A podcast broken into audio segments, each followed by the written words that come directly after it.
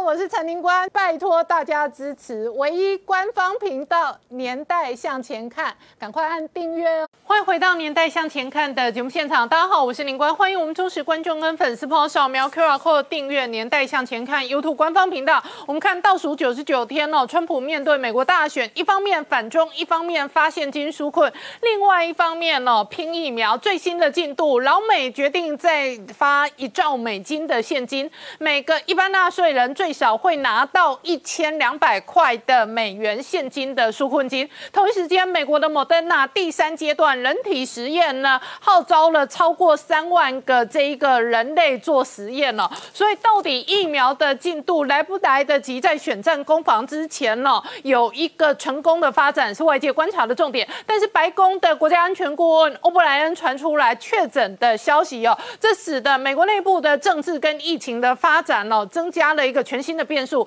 然后，美中关系事实上呢，这一次呢，这一个急转直下，核心的关键地点就在休斯顿。一九七九年，邓小平访美的时候，在休斯顿戴上了这一个牛仔帽哦。当年的关系起于休斯顿，现在的冰点关系哦，也确实终于休斯顿。同一时间，北京直接要认过紧日子。然而，过紧日子的同时呢，没想到连过去非常知名的影视产业，连华谊都要锻炼断资金哦。同时间呢，明星也跟着缺钱，跟着失血。而这背后会有多大的影响？我们待会要好好聊聊。好，今天现场有请到六位特别来宾。第一个好朋友是透视中国研究员，同时是台大政治系荣誉教授明居正老师。大家好。再是赖中老师。大家好。再是董立文老师。大家好。再是朱月忠。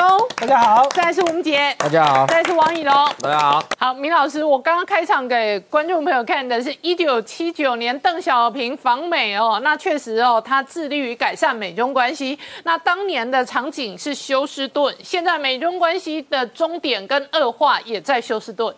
对，所以这个我们看到就是美中关系呢，在我们这段时间一路讨论下来呢，几乎是急转直下。其实过去我讲，我说中美双方呢，看待对方的这个观点呢，已经慢慢发生变化。呃，我先说结论，结论大概是这样子：中共认为中美双方呢，冷战已经开始。但美国呢，对于说冷战是不是已经开始呢，可能还有一点点犹豫，但心态上呢向这边倾斜。嗯，我们不是上个礼拜来提到说这个有几个什么末日四骑士，然后做个发表演讲吗？说这个国安顾问就你刚刚讲到染疫的那个欧布莱恩，嗯，他特别强调了这个双方的意识形态的差异。然后调查局长雷呢特别谈了这个间谍问题，就中共怎么样渗透一个开放的美国社会，在这边大搞间谍活动，还窃取了很多东西。然后司法部长巴尔呢就特别讲说，具体来说呢，他的这些这个渗入啊什么等等，在商业各方面呢对美国造成多大伤害。嗯。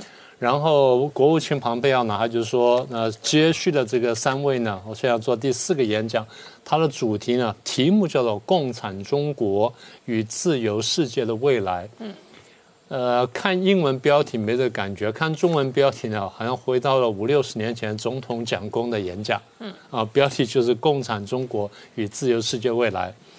庞佩奥的主题呢，一句话说完就是中共威胁了自由民主，我们必须回应啊。他基本的主调就是这样的。他是在这个尼克森图书馆讲的，所以他开宗明义就讲到尼克森当年的这个开放政策、交往政策。他说他赞成这个交往，但是呢，他交往的核心观念叫做引导改变。嗯，而我们美国人花了几十年时间的引导，但是中共呢似乎没有发生向好的方面转变，反而滥用了这个自由社会的开放跟民主。呃，这个想法其实在大概六七十年前呢，非常有名的经济学家就讲过这个问题。他说，开放社会呢面对一个封闭社会的时候，有它的优点，那有它缺点。所以现在美国充分体认了这句话。那这个蓬佩奥就讲说。中共利用美国开放呢，渗透美国，伤害到美国。然后这同时呢，话锋一转，他说这使得我们边缘化了台湾，但是这个边缘化的台湾呢，却发展出了生气勃勃的民主。所以台湾他就讲了这几段话。而利用这个开放呢，中共呢，这不但这个渗透我们社会，而且暗中掠夺我们的财产啦，掠夺我们的智慧财产，掠夺我们的各种成果什么等等，甚至呢。迫使我们的企业去低头，他就回到前面那巴尔讲的，像什么万豪酒店啦、美航啦、达美联航啦，甚至好莱坞等等。那很简单重述一遍，所以他大概是第一个问题呢，他是这么说的。第二问他说呢，中共不是一个正常国家，而中共呢到现在为止相信马列主义，而习近平本人呢相信集权。他们对内呢压迫人权，然后对外在做生意的时候，他说我们是追求利润，但中共呢在追求利润同时，然后企图在在主导，在追求主导。所以他说，我们美国的财政部、商业部已经拟定个实体名单，准备对对这个公司呢进行惩罚。然后这话锋转的讲了军队，他军队呢本来说是要保卫人民，但对于中共来说，中共的解放军呢是维护精英的统治，同时帮助他们扩张。所以，为了应对扩张，蓬佩奥说，我们在东海、台海呢、南海呢，主张航行自由。在外交活动方面，他说他们进行渗透，然后破坏国际准则。他的目的呢，在追求国际上主导。所以最后呢，说我们要关闭这休斯顿领事馆。嗯，好，所以这是第二部分。第三个部分，他说，因为有鉴于此，那川普总统最后决定说，不再容忍，必须要改变。改变什么呢？改变双方的交往模式。所以很多人讲说两边会脱钩，两边会断交什么等等，我不太认为如此。我认为说两边还要交往，而且两边对于交往的想法不太一样，两边对交往的设想呢也有差距。他雷根当年呢跟苏联来往的时候，雷根讲过一句话，他说：“我们信任对方，但是我们要核实。”蓬佩奥就是说，我们要跟中共来往，我们对中共抱持的态度是不信任，而且要核实。嗯，那这话讲得很重啊，他说。我们过去是听其言信其行，我们就相信他他说的事情。嗯，现在他说我们被骗了，所以我们现在要很仔细观察他行为，而不能被他言语所骗。嗯，然后他说呢，中共有没有弱点呢？有弱点，弱点什么呢？害怕自己的人民。嗯，所以我们若要改变中共，他说我们是要改变中共，我们希望中共的向自由民主方面去改变，但我们要改变中共的话呢，我们要靠中国的人民。我们也要靠自由世界国家呢，我们共同来携手。他说，我们必须跟中国人民保持接触，并且赋予他们力量。好，有趣的是，他没有解释如何赋予力量。嗯，那这个地方，我猜将来《环球时报》或中共这些这个很多人呢，会大做文章说美国会怎么赋予力量。嗯。他说：“中国人民呢，充满活力，热爱自由。我到处去呢，都碰到才华洋溢、勤奋努力的中国人。啊，他们跟中国共产党完全不同。再一次呢，用非常清楚语言区别了中国、中共跟中国人民。他说：，他所以，我如果我们要做这件事情的话，要从面对面的外交开始。”他说：“我接触过维吾尔人，接触过香港人。他点名了陈日君书记主教，点名了黎智英。然后他说，我们长期忽略了民运人士，他们努力啊，在座他点名了王丹跟魏金生，请他们起立了，跟大家介绍一下。他说，我们热爱我们的民主，所以我们要建立一个民主同盟。他今天的中共呢，跟当年苏联不一样。嗯，苏联呢也反对我们，也反对我们的民主自由，但是苏联基本上跟世界是脱节的。嗯。”但是中共呢，他说已经到了我们家门口，而且进到我们家里面来了。所以我说，即便中美国现在跟中共打冷战，这次的冷战跟当年不一样，因为这次冷战双方真的是你中有我，我中有你，双方挂钩非常厉害，政治、经济、社会、军事各方面挂钩的非常厉害。你要这样讲或者完全切断，我觉得很困难。但是呢，他是说我们要修调整我们的这个交往的政策。因为中共人进到我们社会里面来，所以我们必须起而捍卫我们的民主自由的价值。嗯，我很高兴看见了很多国家在改变当中，但他特别点名北约有一个重要的国家还没有改变，应该讲的就是梅克啊，就是梅克尔了。嗯，他讲国家也可以，他事实上他可能更应该讲个人。嗯，好，那讲到这里，你觉得说这话已经很重了，所以很多人说他是一个临战宣言，是一个讨公檄文。呃，大体上是，但是我得提醒大家，也不要太过高兴，因为即使你把这四篇这个演讲都摆下去看完之后呢，你发现美国虽然是发出了很强烈的这个反共的声音，但是依然留有余地。嗯，为什么呢？啊，讲到了台湾，啊，讲到台湾被边缘化，讲到台湾发展出了生机勃勃的民主。那如果你真的话讲中的话，就应该把前几年不管是彭斯也好，或者蓬佩奥自己讲过的是说中国应该参考台湾的经验，应该大力推动民主，应该讲这个话。嗯，他在这边没有讲这个话，他只是轻点讲说台湾发展出民主。那当然有人说啊，这会不会趁着机会跟中共断交，然后跟台湾复交？他们如果几次讲说不会跟中共脱钩，然后讲说继续跟中共来往，只是改变来往方式的话，应该断交的机会很小，除非中共再继续在干什么我们很难想象的事情。所以现在有人比较乐观，想说会不会跟台湾复交？我觉得机会不是很大，但是呢，台湾的国际处境相对会有所改善。这是我们看得到的。那么，当然我们现在看到了互相关领事馆，你也觉得说始始于波士顿，终于波士顿，应该说可能还没有终吧。现在就停在波士顿，那可能要走的话，还可能还可以往下走，看他们怎么走吧。所以我刚刚说，我前面讲我说，中共看起来冷战开始，但是美国来说呢，他还不想进入冷战，因为他就说我们再来试试看，他有这个想法。好，我们稍后回来。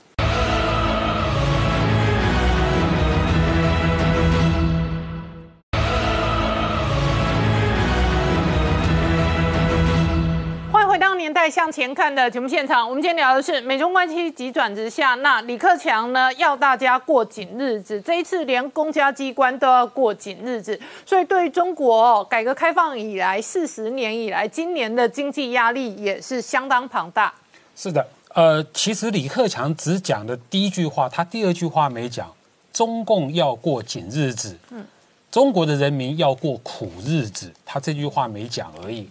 那今天中国大陆的情况是怎么样呢？他有一句对联，非常的贴切来形容：上半年不准走走亲访友，嗯，下半年催你投靠亲友，然后横幅捞疫结合，嗯，水灾跟疫情，所以说这是完全是今天哦中国大陆的写照。结果呢？你看习近平这啊大半个月来他在干嘛？他拿出来就三招。第一招叫做企业要爱国，嗯，而且这指的是民营企业哦。民营企业有钱人要爱国，那有钱人的人重要还是钱重要？就是要有钱人的钱要爱国。哦，你听懂了，主持人听懂的，就是要你把把财产跟资产你要给我捐出来，好，这叫企业要爱国。第二个。经济要内循环，这什么意思呢？中国以后要关起门来自己干，自己循环。嗯，因为呢，未来这个跟全球的所谓的产业链、供应链全部会脱钩断裂，那中国要搞自己的内循环呢。嗯，第三招，农业要合作化，这是跑呃，习近平跑到东北去看玉米的时候讲的话，这什么意思呢？要回到五零年代初初。毛泽东那个时候在做的农业合作化运动，他下一步就是农业合作社，他下一步就是生产大队，他下一步就是人民公社，他其实就是这个意思。所以拿出这三招，我相信中国大陆一定傻了眼。当然，李克强啊，跟这个习近平他的经济的这个药方或是改革路线是完全不一样的，所以。李克强他继续的吃诚实药，嗯，他最近说什么？这个这个中共哦要过苦日子，所以说呢，所有的政府单位，哦，非急需的、非刚性需求，哈，要这个他的预算，每个政府的预算，政府单位的预算要减掉百分之五十，百分之五十是很可怕的。嗯，其实啊，我们我们台湾的各政府单位哈，它有一个规定。我们每年的各政府单位的预算哈，要缩减百分之五。嗯，这是我们台湾的规定啊。说这个百分之五，我们台湾各单位就已经哇哇叫了。中共现在要减一半，减百分之五十。然后呢，这个七月十七号呢，李克强又在国务院会议上面公开的讲。中国仍然是一个发展中的国家，做什么事情啊，要尽力而为，要量力而为。这个话就讲的再白不过了，还不是一个什么中国梦啊、强国梦，根本不是。所以呢，在这样一连串的这样子对抗下来的话，哈，至少在习近平那边，我刚刚说了，这大半个月以来，习近平有两个还是看不见的，两个不存在。你看习近平的讲话，第一个水灾是不存在的。七月十二号，习近平简单的说啊，这个防汛的形势十分严峻啊，这各地要加强啊这个防汛，没了。七月十二号没有了，嗯，后面还有好长江第二号的这个洪洪洪灾，第三号的这个洪水连续发布，今天还是在水深火热之中。可是这个对那习近平来说好像不存在。第二个，中美对抗，嗯。到今天七月份已经打到如火如荼的，可是，在习近平从来不提的，这很奇怪的事情，就是说，你面对这么严峻的内外环境，你怎么不把它讲清楚，给中国大陆的老百姓要有个心理准备？今天的状况已经已经糟糕到什么地步了？所以说，我不知道，呃，习近平现在他的下一步是是是在干什么？所以说，未来还有多少紧日子，还有多少苦日子？我估计起码还有三个月。北京呢，现在要苦撑，嗯，撑这个一百多天啊。等那个美国总统哈，这个这个选举选完了以后，嗯，他可能才会提出哦下一阶段的新的做法、新的想法。现在啊，他在管控分歧，中美之间的分歧，其实呢，你可以注意看，中共是很低调的，就是说。做的都是面子工程啊，就是你关我的这个 Houston 领事馆，我就关你的成都领领事馆，但是我关的和和平平的。有一件事情，中共不敢跟他们中国人民说，就是在美国的联邦政府人员破门进入 Houston 领事馆的那一刻，那天晚上，突然这个在旧金山领事馆窝藏的那个人犯叫唐娟。莫名其妙的，哎，说被被被被美国 FBI 逮捕了，这什么意思？就是就是中共的自己旧金山领事馆啊，把他半夜推出门外，嗯，把他推出门外给给这个美国逮捕。为什么中共真的怕到了？就是说，万一在下一次中美国破门进入中共驻这个旧金山领事馆，这个脸要往哪里摆啊？自己把人犯交出来，嗯，所以还呃，然后美国也很迅速，马上开庭。公开的开庭，当然了，那个唐娟在美国的法院里面哦，是一句话都不吭了。但是这整件事情，你就可以看到，就是说，其实中共现在正在管控分歧，做做面子，嗯，不希望中美这个这个冲突扩大的。那至于习近平呢，就在国内哈到处讲他自力更生那一套，李克强呢就到处的去说实话就对了。就今天的中国的中国的状况真的很惨。嗯，而且岳中，这个习近平交代企业要爱国，但是从二零一八年贸易战到今年的疫情伤害影响，中国很多民营企业断金断粮一大堆。那很有名的影剧产业哦，这个也是中国梦的标的之一哦。过去二十年来哦，华谊影视哦是中国电影梦发大财的标的。那事实上有很多明星是华谊的艺人，甚至是股东，结果没有想到。华谊现在竟然资金严重，而且亏损严重。好，我们看到这个华谊哦，它在过去一二十年都是中国的影视一哥哦。极盛时期的时候，名下有四十几位艺人。你听四十几位好像觉得不多嘛？问题这四十几个人是谁呢？嗯，哇，大概你。喊得出名号的男艺人、女艺人，你大概都有李冰冰、范冰冰、黄晓明、Angelababy、邓超、张雨涵、李晨、冯绍峰、周迅啊等等，我们就不要往下念了。你看，还有我还没讲到香港的部分哦。嗯，好，香港的部分还有像吴君如、关关之琳、张子呃杨紫琼、刘嘉玲等等，都也都是他的名下的艺人，你就知道这家公司有多厉害。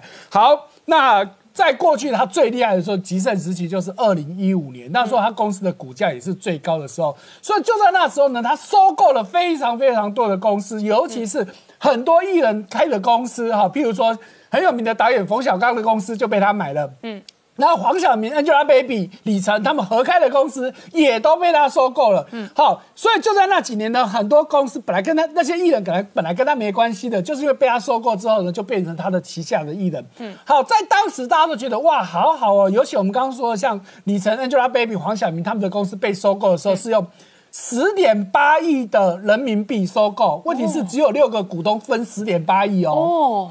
而且还不是全部买下，其实只买了七成股份。嗯，所以那时候换算一个人大概可以拿到台币八亿。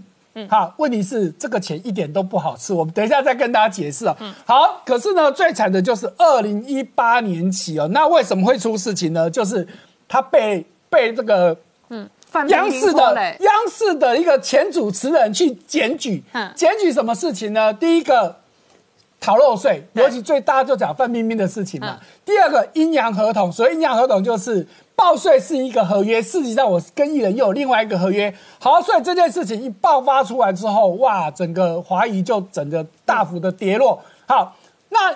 不止这样子，大家知道接下来就美中贸易战的问题，又再加上今年新冠肺炎的问题，它越来越惨。好，惨到现在呢，老板不行了，只好出来筹钱。好，老板是谁呢？哎，最主要就是这个王中军、王中磊两兄弟哦。哦，我们先看到他为了要筹钱，你看他把他的持有的画、他的房子，甚至他的股票，啊，甚至他们旗下的电影院能卖的，通通都拿出来卖。尤其你看到这个画哦。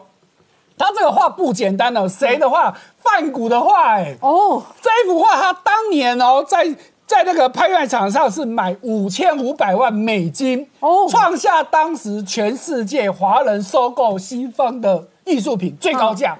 嗯，你就知道他当时多有钱。那他还有另外一幅画，还毕卡索的，那一幅画也也花了他两千九百九十万美金。所以他的收藏品是我们小时候读的美术课本的对这个画，没有错，因为他自己就开了一个私人的美术馆，就在北京，就放他这些收购的作品。好，结果没有钱了，嗯，只好通通拿出来卖。那王媒体就在嘲笑他嘛。那王中军就说没什么好笑。为了救我的公司，我什么都可以卖，老婆孩子我照卖。哦哦，真的是到这个程度哦，没有办法。所以你看他的房子也卖了，嗯，股票更不要说，能压的都压出去。好，那这个王中军到底是何等人物哦？好，其实他大家都在传言他有军二代的背景。嗯，那至于他的爸爸是谁，真的没有人知道。就跟这就跟我们之前讲过的，中国有很多那种。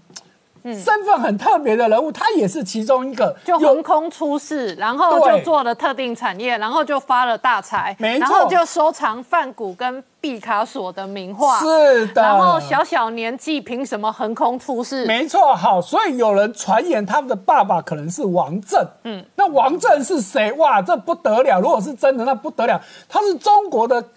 解放军开国的元老，当时的上将啊，是中国共产党的领导人之一哦。如果是真的了，因为没有人可以证明这件事情。可是你想哦，你看以王王王中军来说啊，他十几岁那时候考大学没考上，嗯，没考上居然是出国念书哦，厉害了。哎，他一九六零年出生 呢，那个年代的人，你没考上大学，在中国你还可以到美国去念书，嗯。不用讲，你知道这关系一定不容易嘛？对。好，那再加上他们家有四个兄弟，嗯，哥哥是谁，从来没人知道，嗯，就跟他爸爸是谁，没有人知道真的名字。那王中军其实是老二，那还有一个老三，因为出车祸死掉，可是名字是谁也没人知道。嗯。那另外一个弟弟叫王中磊，所以他们家里面露面的就只有这两个人。好，可是他们四兄弟里面就只有王中磊没有从军过。嗯。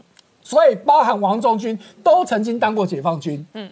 而且在解放军还不是一般的单位，那你没有上面有一个很有力的人，你怎么有办法呢？好，所以为什么他可以到美国回回来之后就创了这个公司华谊兄弟？哇，那真的不简单。好，如果这样子还不够的话，我们再看他的股东背景。哎，他股东，我们广告之后再回来。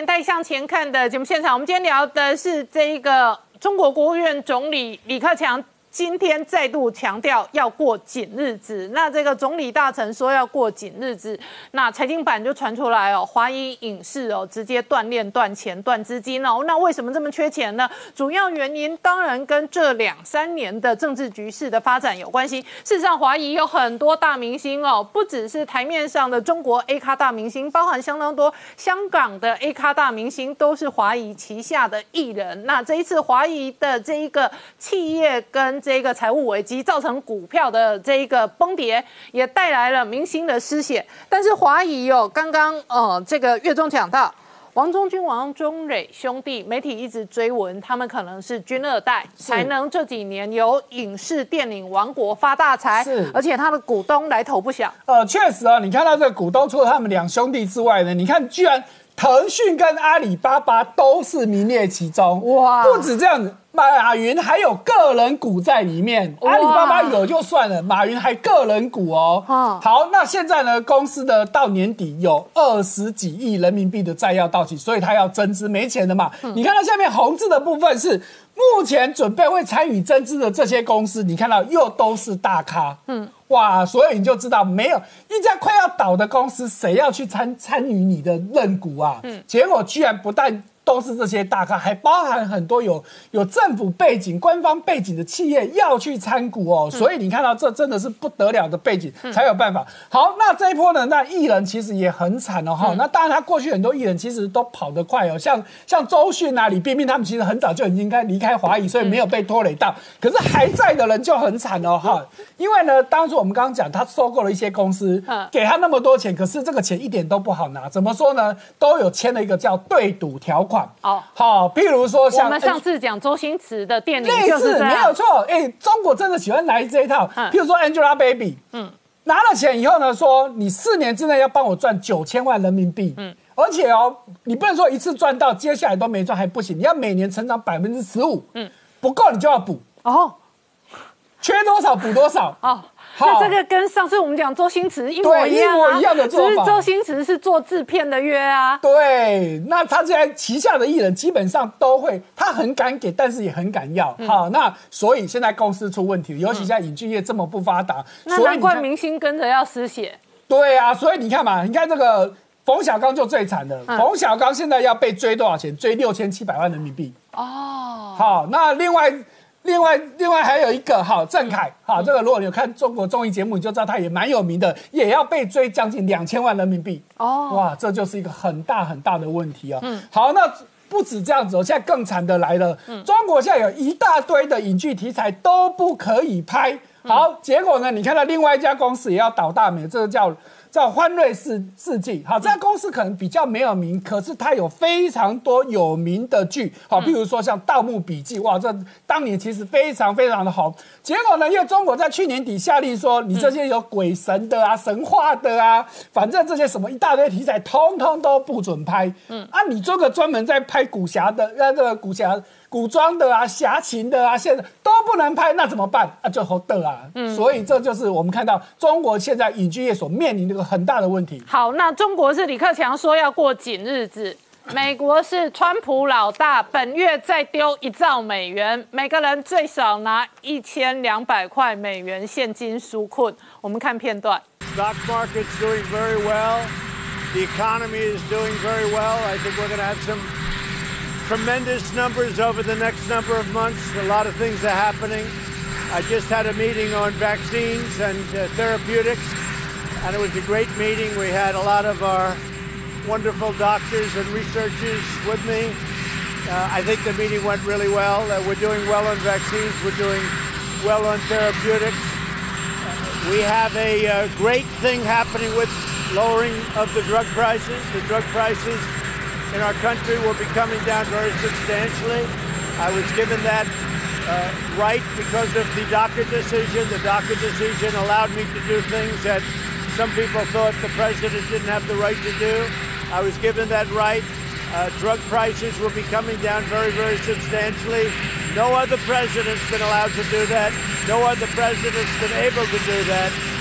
No president has ever done what I've done for prescription drug prices and by the way for many other things 好了王我们刚刚看到的是川普最新画面哦那他对于疫苗的公开表态是说乐观的因为莫德纳事实上今天进行第三阶段人体实验而且号召三个呃三万个人类来做实验对，赶去的话就是哎，也是历史的一大步了哈。所以莫德纳是非常有机会啊，因为莫德纳我们知道它是最前期哦，去年在今年的四月就拿到了这个美国的赞助的基金嘛哈。所以昨天川普出来讲哦，这个我们疫情已经开始放缓了，各个州应该怎样重启经济？我们看到昨天美股三大指数大涨啊，这关键原因我们在节目谈过，就是美股的大涨跟疫情哦是息息相关的啊。所以疫情的放缓，美股就大涨。所以川普想办法一定要让疫苗在他选举前问世啊，这是他我觉得他最大目标啦。因为他们最近还投资这。一家这个叫富士软片哦，签给他二点六亿美元的这个金这个金钱哦，这个金钱是要干嘛？这个二点六亿的金钱哦，其实就是投资这个 Novavax，是他刚拨十六亿美元的。那他这是他生产他原料料的公司啊。那我们看库德勒昨天也出来讲话了哈。库德勒昨天说什么？我呢要新的苏库难，那新的因为他呼应川普嘛，我不止你要救要要疫苗嘛，我经济也要 support 你嘛。我每个人哦要再发一千两百块的现金支票，哇，美金一千两百块，随便发又是三万块台币哦，就发给你。而不止这样哦，他要奖励员奖励公司哦，说你如果你把过去的员工哦，你把他请回来哦，我还要给你重大的奖励哦，还有包括很多啊，失业津贴还要再发。失业津贴我们知道美国有规定俗成的失业津贴，他要另外再额外加发津贴啊，是整个整个救市方案一兆美金呐哈，这个大概就是三十兆台币了哈，所以这个。川普撒钱撒的很用力啊！昨天我们说黄金一再创新高啊，有一个部分当然是中美贸易战，有一个中美战争，有一个部分当然是世界上钱太多了，这个能拿到钱没地方去买股票买一些商品哈。我们再往下看下去哦，这个我刚才提到那个新闻啊，就是说个肺炎疫苗啊，大家要急着在今年的年底，大家注意这个 deadline，因为你过了今年哦，那个研发出来已经没什么用，因为川普搞不好都不在位置上了，所以想办法他的目标，我们上次有个观点讨论，要么就八月，要么就九月嘛，再拖下去。搞不好疫情又再出来了，所以很重要。所以你们看到他，所以就政府就撒钱嘛。昨天这个川普就很开心啊，说我跟富士软片的这个下面的这个生技的子公司签约了，给他二点六亿六亿的美金。反正现在川普目标就是哪一个疫苗厂哦，哪一个原料药有机会把药做出来，我就先丢钱，我就 support 你去做了哈。这个大概是美国政府现在是两手策略，一方面把疫苗做出来，一方面经济在推升了哈。那我们往下看这个另外一方面哦，印度的部分哦，印度这也传出来哦，因为我们它先前是下架五十九架的 APP 哦。这个就不得讲一下川普了，因为川普你那个那个你的抖音你还没下架，你不是说最后一个礼拜 day night 还没下架，人家人家现在印度加码了，他说我不只要下架五十九，我最新的我要下架两百七十五款的 A P P，那有一款是重点哦，像这一款，这个是大家很熟悉的吃鸡游戏哦，这个全球全球风行的这一款叫吃鸡啊，那这一款是谁？母公司是谁？就腾讯嘛哈，简单讲。只要现在印度就说，只要你是大陆公司来的哈，你连是打手游哦，他都认为你手游有可能窃取到我的机密哦。基本上这目的是全面反中了啦，这个几乎就是在反中意思。那他在全面反中的过程当中，反对这些美这个中国来的这些游戏公司的这些新创网络公司，会会让谁受受贿啊？我们看这张图啊，你看到印度人哦，这个是印度人统计，他平常在用的社交软体哦，你可以看到抖音在高居第三名嘛，好像，前面就是 Facebook，然后再花式 APP，所以下面抖音的下面还有个 IG、Instagram，Instagram。也是 Facebook，所以如果抖音现在已经被禁掉了吧？那未来如果很多这个都被禁掉，中国公司都被禁掉的话，其实对印度当地的这个社交软体商，还有对脸书，绝对是最大受惠者嘛。因为 Instagram 上面就没有抖音了哈，所以对于这个很多的美国科技公司啊，但是乐见这样的发展哈。那我们可以看下去哦，讲到印度啊，印度的 CEO 其实攻占了全球大概五百大企业超过一半以上了哈。到底有多厉害？我们稍后回来。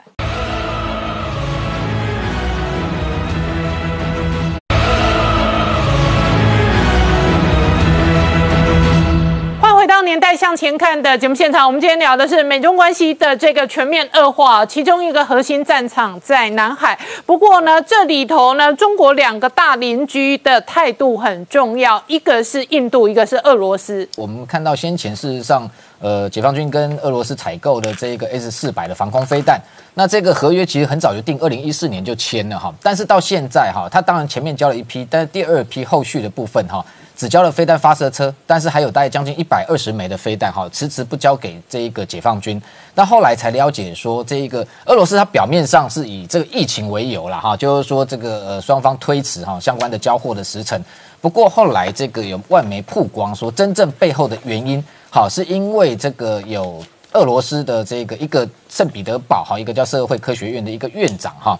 他等于说刺探了这一个俄罗斯海军它的一个核动力潜舰的一个相关机密，然后交付给这个中共的国安单位，就后来被视为这一个被中国吸收的间谍。那因为这个间谍事件哈，惹得这个俄罗斯这一个军方非常的不满，所以这个以延迟交付哈这个 S 四百的最后这一批飞弹为由哈，那持续的拖延就是不交给中国，而且更让这个北京上面呃。解放军方面觉得这个不满的是，他就把这批飞弹哈部分就先转交给印度，好，所以这个动作对于这个中俄之间的关系事实上是造成一定程度的一个决裂了哈。那但是这样的一个状况事实上我们才回头去想说，哦，原来哦这个 S 四百事实上它到现在已经合约签了六年哈，在交货过程中非常的不顺利，因为先前第一批交货过程本来有个新闻，我们过去也看到也是非常的炸舌哈，就是说它的中间有一艘这个呃载运这一个飞弹的这个货轮，那它。刚好行驶到英吉利海峡的时候，那俄罗斯说这个遇到海上的暴风雨，结果这中间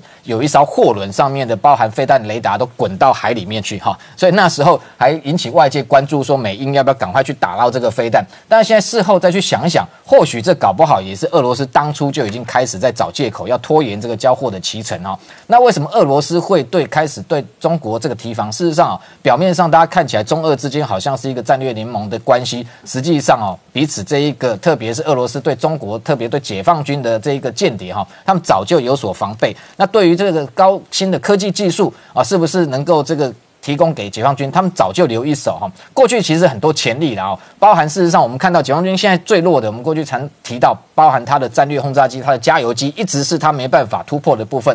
所以它早期它过去一直要跟俄罗斯采购这个 Tu 一六零的战略轰炸机，那包含像 Il 七十八的加油机，那事事实上俄罗斯都是扣住不卖的啊。那所以它现在解放军上手上唯一三架的这个 Il 加 Il 七十八的加油机，事实上是转手从乌克兰获得哈。那另外还有一个很关键，就是说过去它过去它的这个飞弹的发展技术，早期它的这个东风三十一、东风四十一要发展过程中受到一些瓶颈跟阻碍，本来他想要跟俄罗斯采购这个 RD 一八零，就是它的 SS。十八洲际弹道飞弹的这个发动机，但是俄罗斯也担心啊，这个中国的军力越来越扩张，会影响到啊这一头北极熊未来的一个生存跟发展，所以它也是扣住不卖。所以你看到后来很多这个解放军的技术都是从乌克兰那边获得哈。那这样的一个状况，同样在潜舰上面也是。事实上，你看这一个解俄罗斯当初出售给解放军，它有十二艘的这个基罗基洛级的潜舰 Kilo 哈，那它也是不是核子动力的。那解放军拿到俄罗斯的装备，为什么让俄罗斯这么？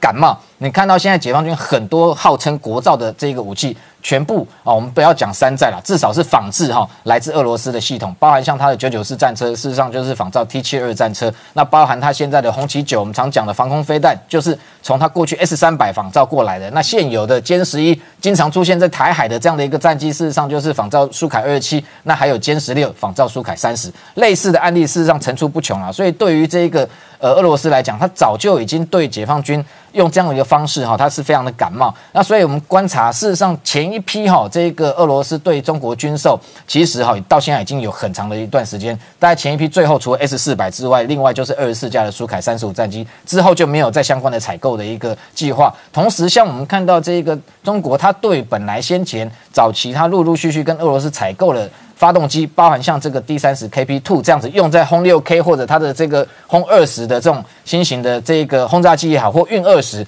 结果买了四百六十三具这样的。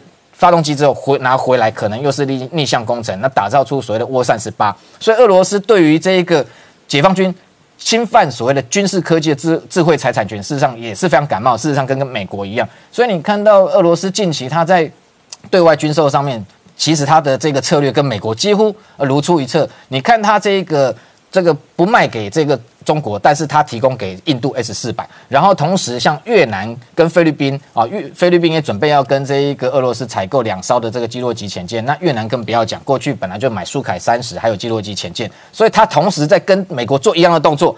都在军援这些所谓的南亚国家、南海周边的国家，那要同样的方式来包围中国。所以未来事实上美俄会不会联手？我觉得这是很值得观察的哈。虽然表面上美国过去很多战略报告都把俄罗斯跟中国放在一起，就是一个主要假想敌，但是你看到最近哈，最近中国已经要升为第一位，然后俄罗斯最近因为核武谈判各方面的关系，跟美国反而有一个互动，不像中美之间全面的一个断绝，好，没有任何的沟通管道。所以美俄之间会不会？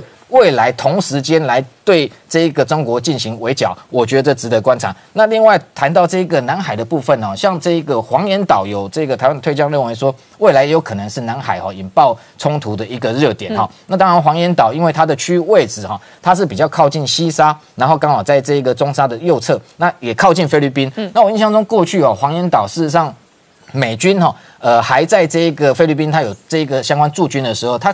前几年有用 A 十的攻击机对地攻击机直接哈试驾飞越黄岩岛，所以在它的这一个对地打击的范围啊，事实上是它的这个是它这个完全可以掌控的范这个范围内。另外，它也用过直升机编队哈直接飞越黄岩岛，所以的确啦，南海这些岛礁，当然外界担心，包含像太平岛或东沙，那当然还有它的这个中共的七个岛礁，每一个地方当然都有各种发生这个呃。这个军事危机的可能，但是黄岩岛在相较之下，如果美军想要把南海的这个控制在一个局部冲突，那这种情况之下，当然黄岩岛它的这一个引爆战火的可能是相是相对比较高。不过这个一个重点就是黄岩岛是菲律宾它宣称的这一个它的控制的岛礁，所以。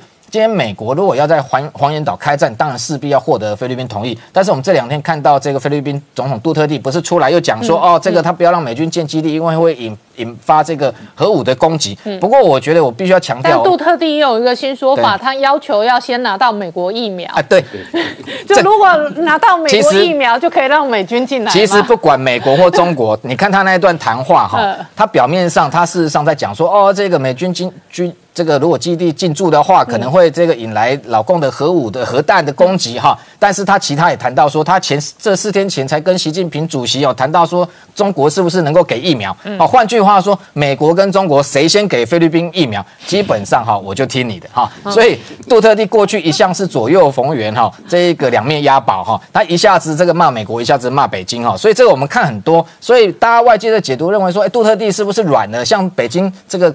倒倒过去，又这这靠这个习近平哈要来制衡美国。事实上，我认为不是，因为你看他的谈话很有意思。他说，在南海菲律宾不会宣战哈，因为中国有武器，菲律宾没有。那这背后的味意味是什么？就美国，你如果给我武器的话，我就可以在南海开战。好，我们稍后回来。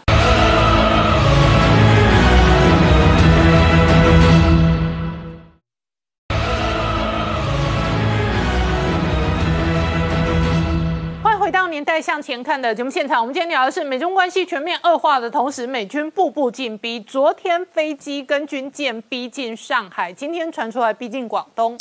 对，呃，这一八 C 的这一个空中的这个预警指挥机哈，已经是两个星期以来第六度哈逼近这一个呃等于中国广东的，我看这个距离大概也差不多将近百公里左右哈。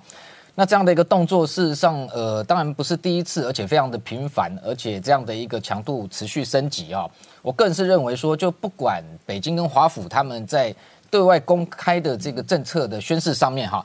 彼此是不是已经进入所谓的新冷战？但是在军事行动上面，哈，特别是像这样的一个军机你来我往，哈，在台海周边空域的这个状况来说，我个人在认为说，军事上的动作事实上已经进入新冷战了，哈。而且这样的一个持续性的动作，我们认为说，这个当然美军有纯军事的，包含战术侦察，包含这个战略威慑。呃，这些先前谈过，但是我认为还有一个很重要，就是说他在展现一个就是压制解放军对外军事扩张的一个强烈意志。那这个意志是透过这样的一个呃每天频繁出现的一个美军的各型的军机哈来达成。因为这样的一个军机，我们知道这一八 C 哈，事实上从这个今年以来，这已经连续持续好几个月的一个状况啊。从先前可能一个礼拜一架两架，到后来两天三天一架，到现在两天一架，每天一架，甚至一天很多架。那所有观察美军在这个亚太地区，特别是冲绳基地，所有的各型的，不管是加油机、电侦机、轰炸机，哈，这一个哈，这个我们看到预警机全部都飞出来。那特别是像 E 八 C 这种算是比较高阶预警机，因为它造价高达七十亿台币啊，哈，那是战机的好几倍。那重重要的更重要的是说，它的飞行成本也相对非常高哈，它一个小时的飞行成本是台币两百一十万起跳。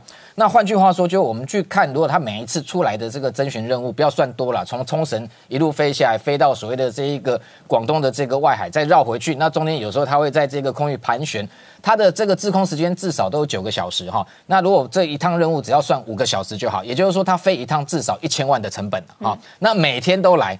你要算这个每天累计下来，这非常可怕的一个国防资源的一个一个耗损。还有一个，我们必须今天还要补充要谈的，就是说武汉肺炎的疫情在美国事实上还是持持续在这一个延烧哈。呃，这两天他的这个川普政府的这个呃白宫的安全顾问欧布莱恩哦也确这个也也被确认说确诊，已经是川普政府里面最高阶的人员。而且先前大家也担心说，这他跟他是川普的这个重要的这个国安幕僚，是不是也会因为这样子把这个？这个疫情或病毒传染给川普或者彭斯。那白宫有出来声明说，他们全部都经过检测，所以这个川普跟彭斯是没有安全问题的哈。不过我觉得这个部分我们还持续观察，就是说，因为除了这个欧布莱恩之外，白宫内内外外，包含像陆战队一。这个呃陆陆战队一号这一个直升机有队员也确诊，然后白宫内部的餐厅还有他的这个副总统彭斯的发言人等等，陆陆续续有一些人哦都或这个都因为这样的武汉肺炎哈，那造成这样的状况，就表示说病毒似乎有对白宫已经产生一定的威胁。那如果我们先假设，如果有一天呐真的是川普也确诊。好，对，那你就会想象说，这样的一个整个权力结构如何去掌控美国这个庞大的一个政治机器，如何去？而且如果投票前一个礼拜确诊啊，对，所以这个变化会非票还要不要投？会非常的会非常非常的大，有无无数种的这个各种的想定都有可能哈。那不是只有美国国内的政情或者选情，甚至跟中国的关系会怎么样的变化，现在都是难以想象的。而且更重要的是说，川普他本身过去来讲。虽然客观事实上目前并没有说有明确的市政指向说哦这一个武汉肺炎病毒就是这个呃这个武汉的这个生物研究室它的这个生物战的战绩，但是我们看川普各种的说法，他都认为说基本上这样的他主观的认定上面就认为说中国是借由这次疫情在这一个对外想办法要取代美国这样的一个事实发展的确是存在的，嗯，所以他如果这一个真的自己又确诊了。这种情况之下，我认为他对中国恐怕会更加的强硬。那最近除了这一个呃美国的这个疫情的状况之外，还有这连印度媒体都在报道哈，有一个新的一个状况，也许也会被未来当做说，的确这个武汉肺炎是中国可能内部不管它不慎也好，或者是刻意发起的一个生物战争哈。那像这个印度媒体他就讲说，有一个这澳洲的这一个调查记者，他去调查发现。这武汉的这一个实验室，事实上跟这这个巴基斯坦，也就是印度的死对头哈，跟他们军方签了一个三年的秘密协议，而且全部是这种资金、设备、技术全部由中国提供哈。巴基斯坦完全不用负担，然后就在那里要设一个实验室去研究所谓的生物战的战剂，包含像炭疽热，包含像这种什么刚果出血性的病毒，它是杀伤力非常强的这些病毒。然后它的背后的目的，印度很担心，当然就是恐怕有朝一日也是要对印度发动所谓的生物战争。嗯，所以这样的一个状况之下，当然会让全世界各国又回到这个源头。更加的怀疑说，北京当初是不是正在利用这样的一个疫情，的确想要以疫谋霸，然后这样的一个状况如果持续，呃，不断的疫情更加的扩大之后，未来现在的所谓新冷战格局，也许有可能会引发成热战。好，今天谢谢大家收看《年代向前看》，也提醒我们忠实观众跟粉丝朋友扫描 QR Code 订阅《年代向前看》YouTube 官方频道。我们同时在 IG、脸书、Twitter 还有 Telegram 上面都有官方的账号，而我们 YouTube 平台上面。不定期也会推出网络独播版本，每个周末也会有周末的精彩影片分享给我们的忠实观众跟粉丝朋友。谢谢大家收看，谢谢。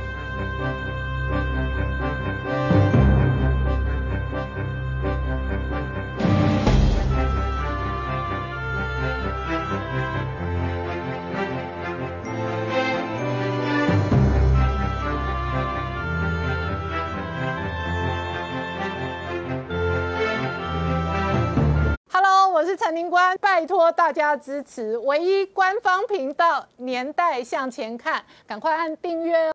Hello，我是陈宁官，拜托大家支持唯一官方频道《年代向前看》，赶快按订阅哦。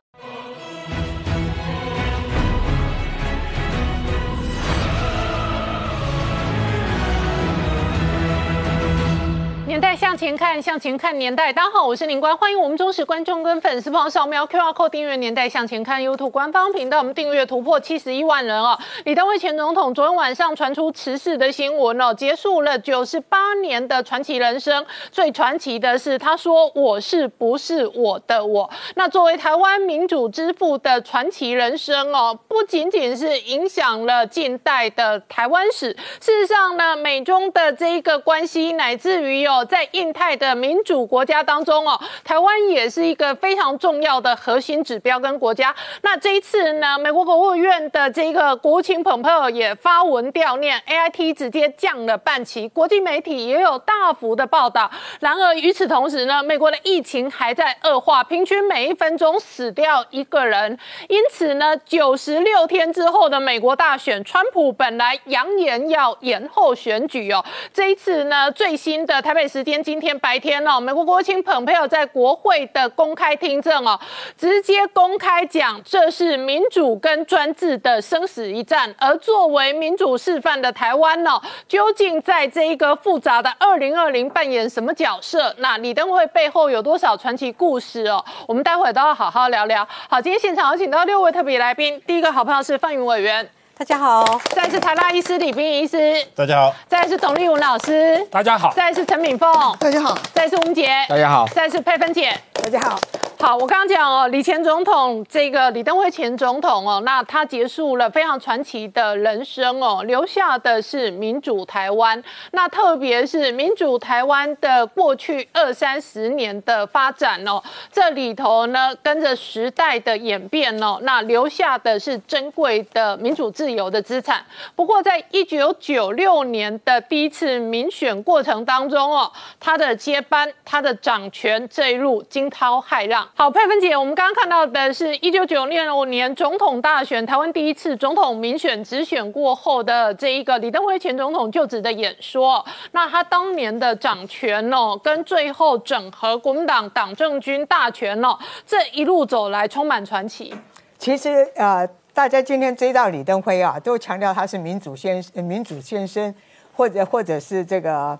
台湾开创台湾这个目前这个状况盛况的一个总统，但是事实上，李登辉那个时候刚就任，蒋经国在一九八八年一月十三号过世，他那时候就跟国民党的秘书长李焕说过，他说他要做一个伟大的总统。嗯，那李焕当初也说，如果你要做伟大的总统，我就帮你做个伟大的总统。嗯，但是虽然后来李焕跟李登辉啊反反目成仇。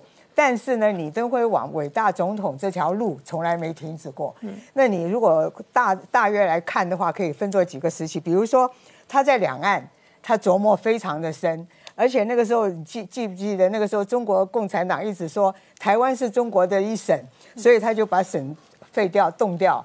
然后呢，他事实上两岸从来也没停过，他一直我说他是一个会思考台湾前途的总统，他一直在思考这条路要怎么走。那比如说，他有呃，在这个两国论提出来，然后他曾经也找过亚洲基金会的那个王世荣写了一篇七块论，就是台湾分成七大块。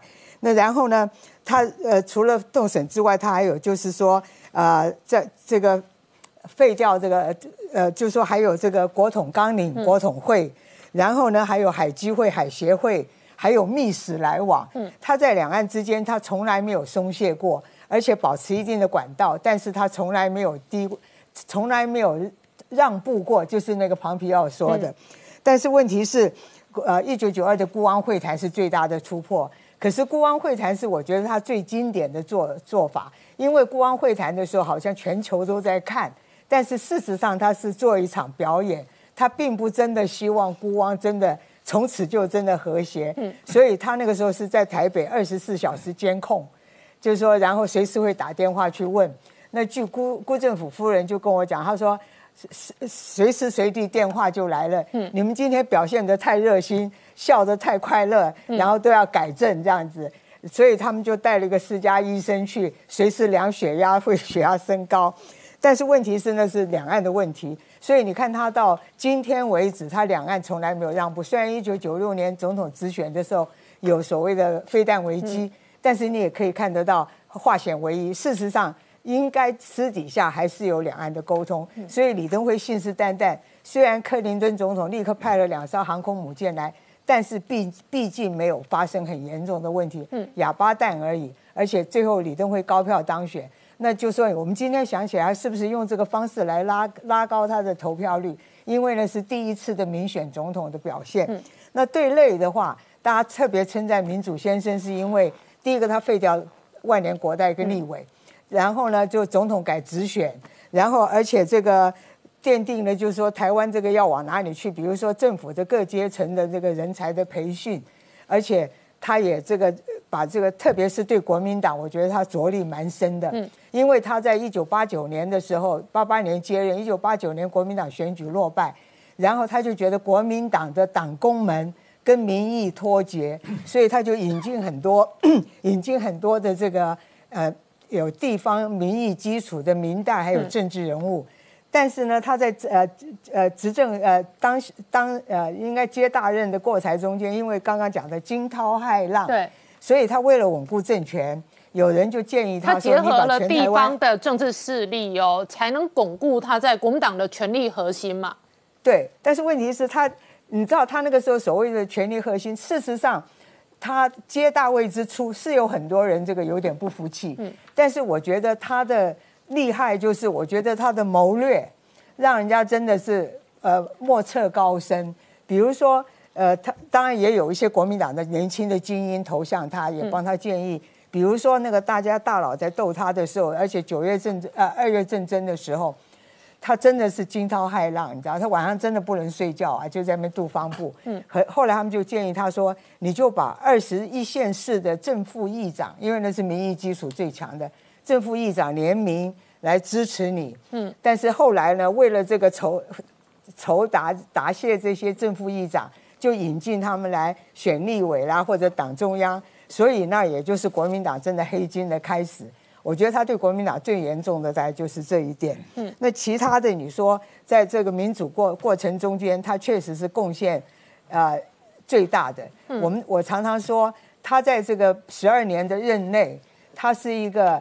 中华民国一九四九年到台湾以来最有权势的总统，嗯，然后他那个时候几乎没有人，最后，呃，一九呃二月战争完了以后，他几乎是党政军政警特大权一把抓，而且那个时候你知道台湾的经济真的很好，所以我说他是享尽荣华富贵的一个总统，因为蒋经国留给他是一个富裕的社会，党产又很多，所以他讲了一句名言，他说。任何事情只要钱能解决的都不是大事，都是小事。嗯，而且这个要钱就给钱，要位置就给位置，所以通通可以摆平。所以他那时候很快就摆平了所有广呃很多国民党内反对他的势力。嗯，这也是他的谋略之一。他常常说他是蒋经国学校的毕业。但是他表现比蒋经国强。嗯，那董老师哦，他基本上九十八岁的人生历经的是不同时期哦，不同时期当中哦，都有特别的生命力的这一个坚毅的展现。是的，呃，你看哈，美国政府哈，他正式的悼词是说哈，李登辉前总统啊，他开创了台湾的民主时代繁繁荣时代。嗯。中共的正式回应是说他是千古罪人，他是历史罪人啊。其实这两个说法都有很深的含义哦。我先说美国这一边哦，为什么呃他开创了这个那个民主时代哦？它其实范围很广广阔的多。第一个，他是李登辉缔造了华人世界哈数千年来第一次和平那个转移政权。嗯，转移之前没有流血。转移之后没有清算。第二个哈，那中共为什么把它叫做中呃千古罪人呢？这是我亲耳听到的哦。中共把他李登辉前总统定位为台湾最难应付、最难打交道的对手。嗯，啊，所以你回头来看两岸关系哦，在李登辉时代的陆续的发展哈，你马上会看到一个主线。嗯。两岸关系呢，本来叫做国共关系，嗯，从国共关系一路带到两岸关系，一路带到国与国的关系，这是完全不同的性质的。什么叫国共关系？其实呢，就是国共两党在在争那个正统，汉贼不两立嘛，那个叫国共关系。这个第一次直选总统之后呢，就变成是两岸关系。两岸关系呢是暧昧的，可是那时候我们在追求对等。再过来，一九九九年刚刚谈到的特殊的国与国关系，这个哈就把它带到了，等于是说在追寻这个这个中华民国的国家定位，还有台湾的主权定位的问题。那第三个呢，他对台湾还有还有很特殊的贡献。我是这样看的哦，他帮李登辉前总统帮台湾至少缔造了五个护国神山。嗯，第一个是国防上的国防现军事现代化、军事改革，从他那时候开始的。第二个，刚刚谈到的这个民台湾的民主自由，嗯，走上民主自由道，这是政治上。第三个，经济上，这个半导体产业细盾，就是帮台湾啊这个建造了细盾，嗯，再过来社会上全民健保，哦，第五个文化上本土认同，嗯，他至少帮台湾建立了这五个我刚刚说的护国神山。所以说刚才啊这个呃佩芬姐有谈到啊那个七块论了，中国七块论那是什么意思啊？就说从九六年台海危机之后。哦，那个时候中国跟美国才真正的醒觉，说有可能是中美之间有可能会有一战的。从九六年开始之后，所以虽然当时两个领导人克克林顿跟这个江泽民是互相握手言和互访嘛，但同时都命令自己的国防部赶快制定对对方的作战计划。所以中国对美国的作战计划，九六年之后制定的，到现在修改过很多次了。美国对中国的作战计划也是九六年之后制定的，到现在也修改过很多次，一路走到一九九九年，九九年的时候，两国论的危机之后，跟的是中美之间爆发的南斯拉夫那个使馆被炸案嘛，所以说中美之间有一战哈，在那个年代越看越真实。嗯，那那个时候李登辉前总统为什么讲出中国七七块论，他就涉及到。战争结束以后要怎么处理中国的问题？这是一个非常有远见的看法。所以，我们今天在怀念李登辉总统的同时，其实我们要学习他往前看、往远看的这一种特质。好，我们稍后回来。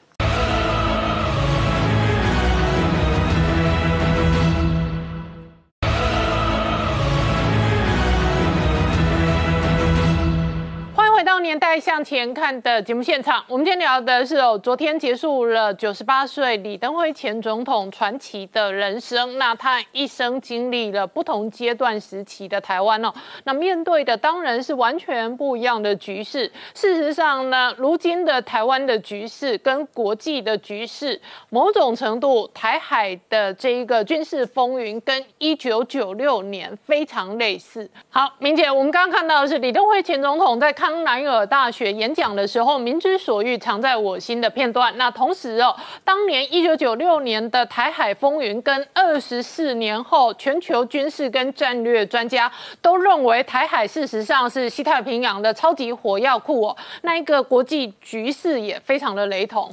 对，呃，我们在谈到一九九五九六年台海危机哈，事实上，呃，这几天我们看到，大家这个当时李登辉担任总统的时候哈，带带领台湾度过这个危机，那时候他最著名的就是。在面对中共的导弹威胁的情况之下，哈，他讲出了说：“你有飞弹，我有十八套剧本啊。”那这个十八套剧本到底具体的内容是什么？哈，事情经过二十几年来，陆陆续续有一些当时参与其中的一些官员，大概有透露一些讯息。哈，那我中整所有包含军方、包含当当当时的这个国安官员他们的一些说法，那包含这个李前总统。如果就李前总统自己本身来讲，他并没有直接讲说有十八套哈这么具这个事后再讲说是不是有一套一套有到十八套，他大概有个中整的说法，他是讲说从就从一九九五年这下半年到一九九六年台湾大选前这几个月，大概就是国安会跟行政院哈有针对这个共军，因为共军连续进行的这一个将近连导弹在内带有十一破的军演。那针对这些情势，有一些所谓这个应变的方案。这些应变方案，它触及的部分没有军事的部分，主要是以国内的政情的稳定的部分，包含譬如说。这个呃股汇市的稳定，那时候这个有建立了一个两千亿的一个股市的安定基金，那包含像战备存粮有要求要至少要到到七个月的一个这个程度。另外那时候因为中共的导弹试射，所以那时候也这一个要求民航的单位要能够划出所谓的安全飞航的区域啊。那像这些部分还有这一个呃银行也怕挤兑啊，民心这个这个担心，所以也。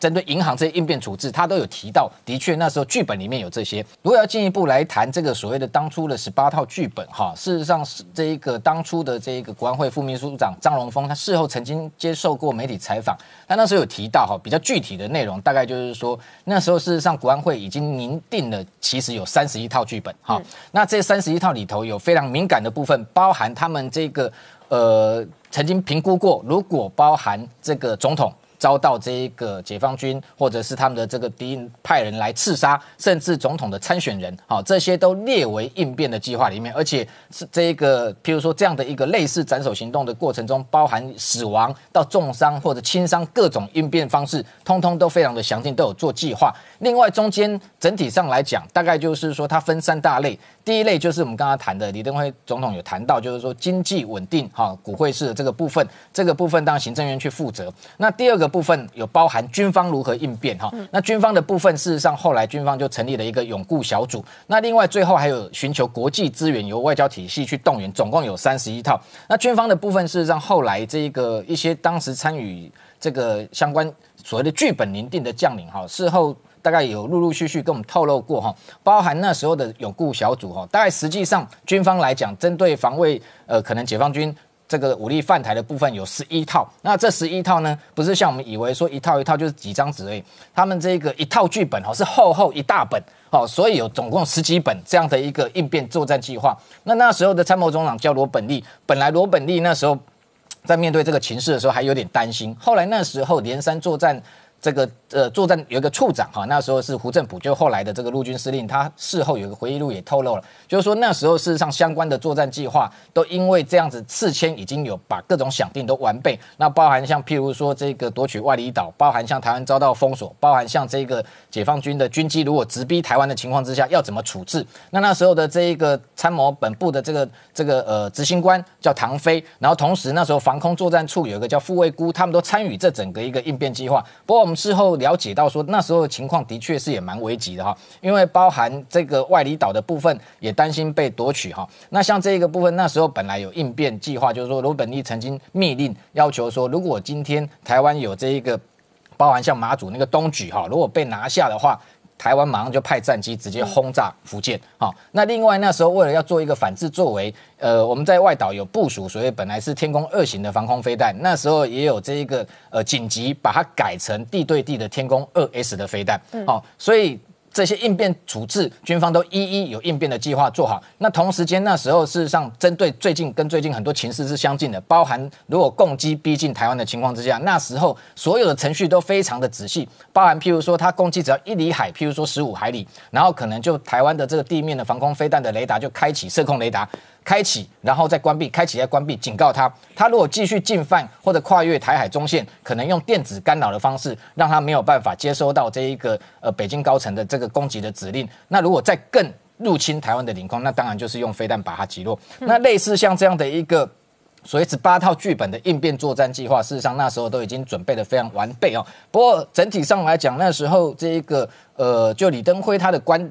观点来说，他认为加上国安会意见，认为解放军在对岸的做这些动作，其实主要目的是为了影响台湾大选、总统大选的一个结果。那那时候当然做了很多动作，看起来是要夺外里岛或者直接进犯本岛，但是呃那时候的国安会是研判认为，他主要还是在做心理战，在心理恫吓。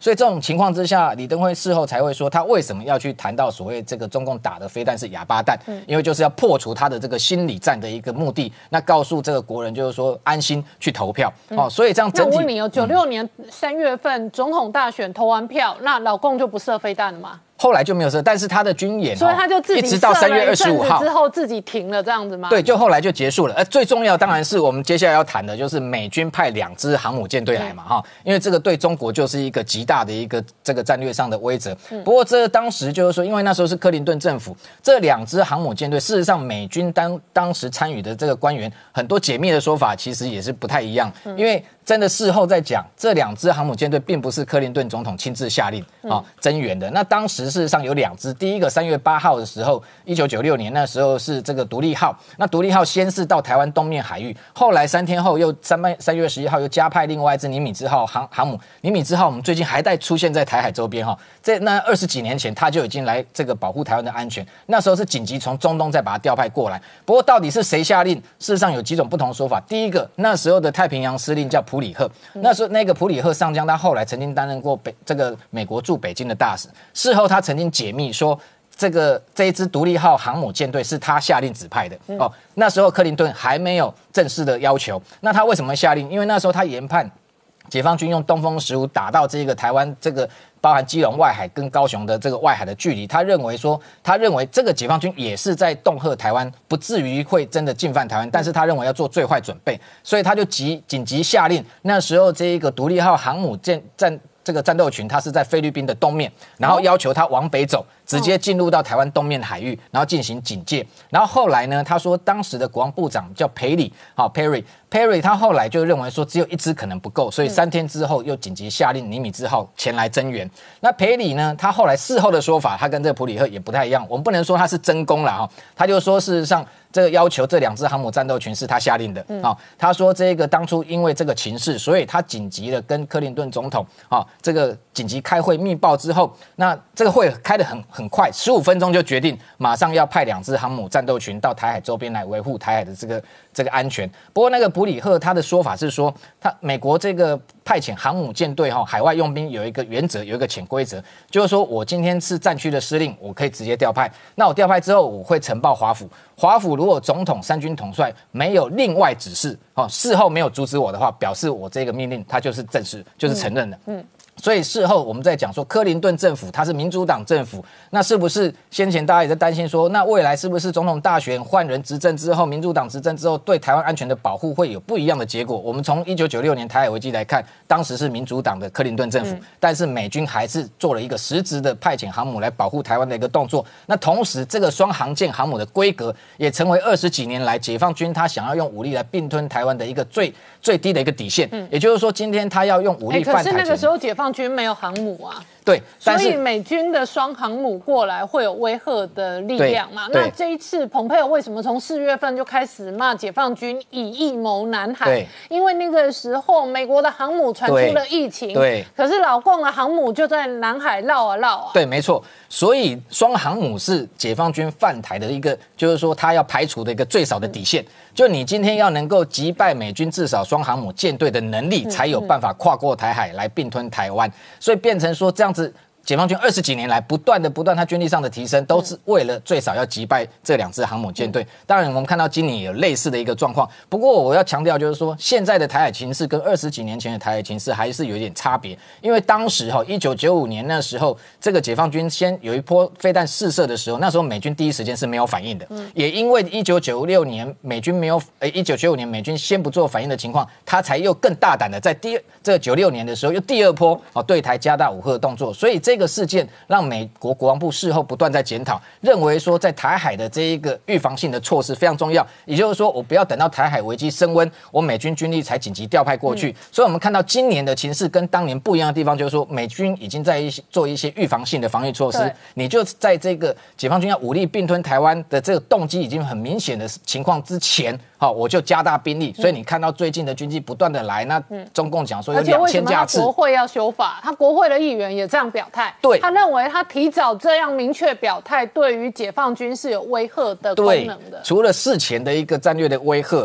事后来讲，当然就是说九六年那时候的这个美国的相关法令也不是那么完完备的，所以那时候你看解放军的有相关计划说夺台湾的外离岛。那像他这一次这个防止台湾遭到入侵法，你就看到他把。台湾管辖的这些所谓的土地范围，包含外离岛都纳进来，也就是说，未来的法令这个完备之后，事实上，除了事前有助于这一个贺主解放军可能渡海攻台，事后如果万一真的这个解放军误判，还是真的动用武力来解决台湾问题的时候，事实上已经有更完备的法令可以授权这个美国的总统直接出兵保护台湾安全。好，我们稍后回来。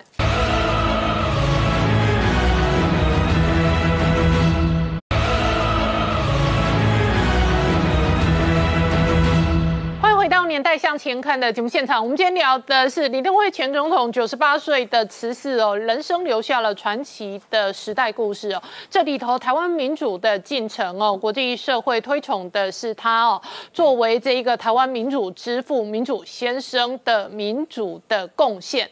然而在老共眼里，他的本土化路线是台独路线，所以呢，老共的眼里认为他是台独教父。好，范宇，我请教你哦，一九八九年年到九零九一年，全世界都有民主运动。我们看到，比方说，哦，苏东坡的倒台跟这个苏联解体，那这一个东欧的国家的这一个呃政体的瓦解或者改革，都是在那个时候。而一九八九年，北京事实上也面对天安门事件的民主运动的政治压力。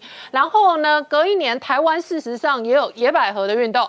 那个时候你也曾经是学生领袖，那那个时候争取要废除的是万年国代，所以全世界那个时候是有一波民主浪潮在许多国家当中，但是台湾显然是成功化而且民主化的这一个和平的国家跟典范了，所以你自己有也有亲身的经历跟观察。好，呃，的确，当时我们的学生哦，呃，的是在就是说整个东欧民主化的浪潮中，我记得当场我们在呃中文纪念堂的广场，六千个学生在那边持续了一个礼拜哦。那当时李登辉正在被老国大，就是说呃选为他是总统，因为他之前是继任蒋经国嘛。那当时我们现场就是说什么呃波兰啊等等哦，现在是不是布拉格？现在是不是到台湾这里了哈？就是期待台湾有一波民主改革，还放了一个很大的一个睡袋的位置。上面写李登辉席，然后 也就是说李登辉被老国大，就是我们抗议他被老国大选出哦，然后他应该来加入我们这个民主改革的行列。